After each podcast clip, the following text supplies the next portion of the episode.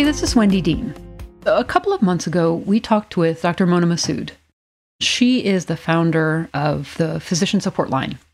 While we were talking to her then about what the struggles were with clinicians during the COVID crisis, we also had an interesting conversation with her about what it was like to set up something that she had no background in. She had a great idea, she had a great vision, but she didn't have the know how to get it done. So, this is a story about how she went about bringing together a community of folks who could help her bring her vision to life and support the physicians who are around her struggling with COVID. So, this was a little bit different conversation. And we thought that it would be a, a really interesting thing to bring to you and that you might really enjoy it as a bit of a change of pace from what we usually talk about. We hope you'll enjoy it.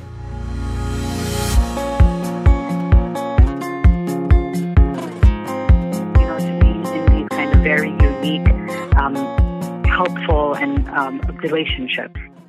So, I think one of the things that uh, you are are really very humble about is the fact that you saw a need and you stepped up and you did something about it.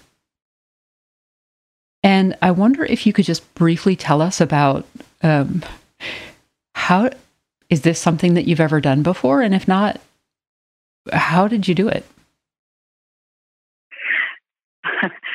yeah, uh, so Wendy, I, I, I laugh because I am probably the most unqualified uh, person to have started this um, very tech savvy support line. I mean, you can see what's happening today. so, um, in terms of navigating technology and being able to do all of this virtual work, no, I wasn't. I I had no clue. I but I was willing to learn. I was willing to. Um, I was willing to hear from others. I was willing to partner with people who were who had that skill to launch something like this. And what strikes me today, um, strikes me almost every day, is that from the time that I put out the call, just that r- random post, uh, who wants to join me on this? I have no idea what I'm doing, but who wants to join me? Um, was that we launched and started supporting people live within a week. Wow! And um, and I, yes, it's it's it's remarkable. But I think the way that it really happened which is, I think, again, a lesson um, that I don't think it's just me. And I honestly believe this. I really think that this is something that is just innately human.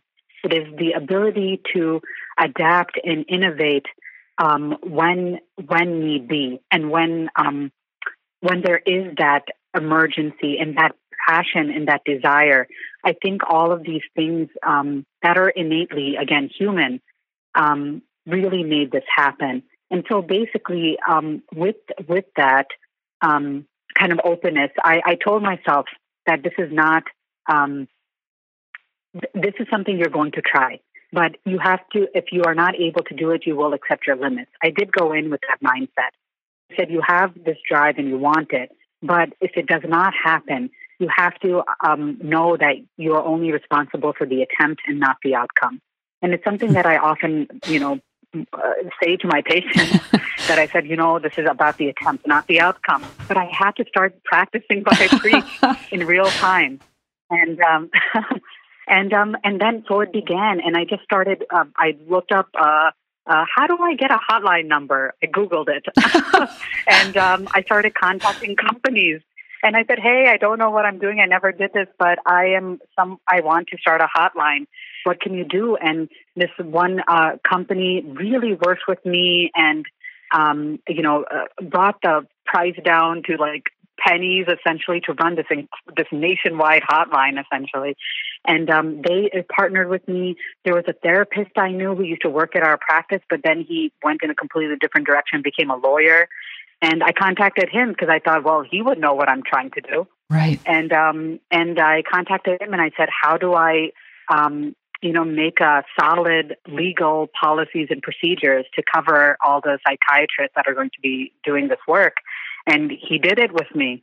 Um, and um, he drafted it for me, and was we were able to launch it that way. And the volunteers have been incredible. Everyone has their own uh, expertise that they brought, and um, and we would host and we uh, we would host weekend uh, didactics. Um, somebody was uh, an expert in disaster psychiatry. Somebody else was an expert in um, you know in CBT insomnia. Somebody was you know, and we all lent something. This was uh, we were building a plane as we were flying it, and and everyone took a turn at being the pilot. That's amazing. It, so it, it sounds like you had an idea. You went out and gathered data and talked to everybody that you could. You were curious, you were humble, and you just said, "Help me." Yeah. We we need to do this thing and let's work together to get it done. Yeah, Wendy. And other people were willing to come on board. Yes, and that, that's exactly it. That that's exactly it. And it was very low tech. it was a Google sign up sheet that started circulating. Um, we all took one hour shifts, um, and there's you know 800 of us, so one hour shifts were not a big deal really. And and it goes out every week. Still, a sign up sheet goes out every week. We look at our patient schedules and we go, oh, you know, the patient canceled. I guess I'll you know I'll hold a pager, so to speak, for the physician support line. Yeah. And um and that's how we've been doing it over a year now. That is a pretty powerful story of community right there. That's great. Well, Mona Masood, I want to thank you so much for sharing what you've done over the past year to take care of the physician community and um, how we're going to bring this to the broader audience and to help us partner with our patients to get to better.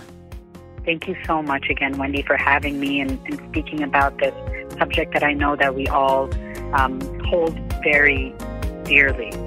Yeah. Thanks so much. Absolutely. Thank you.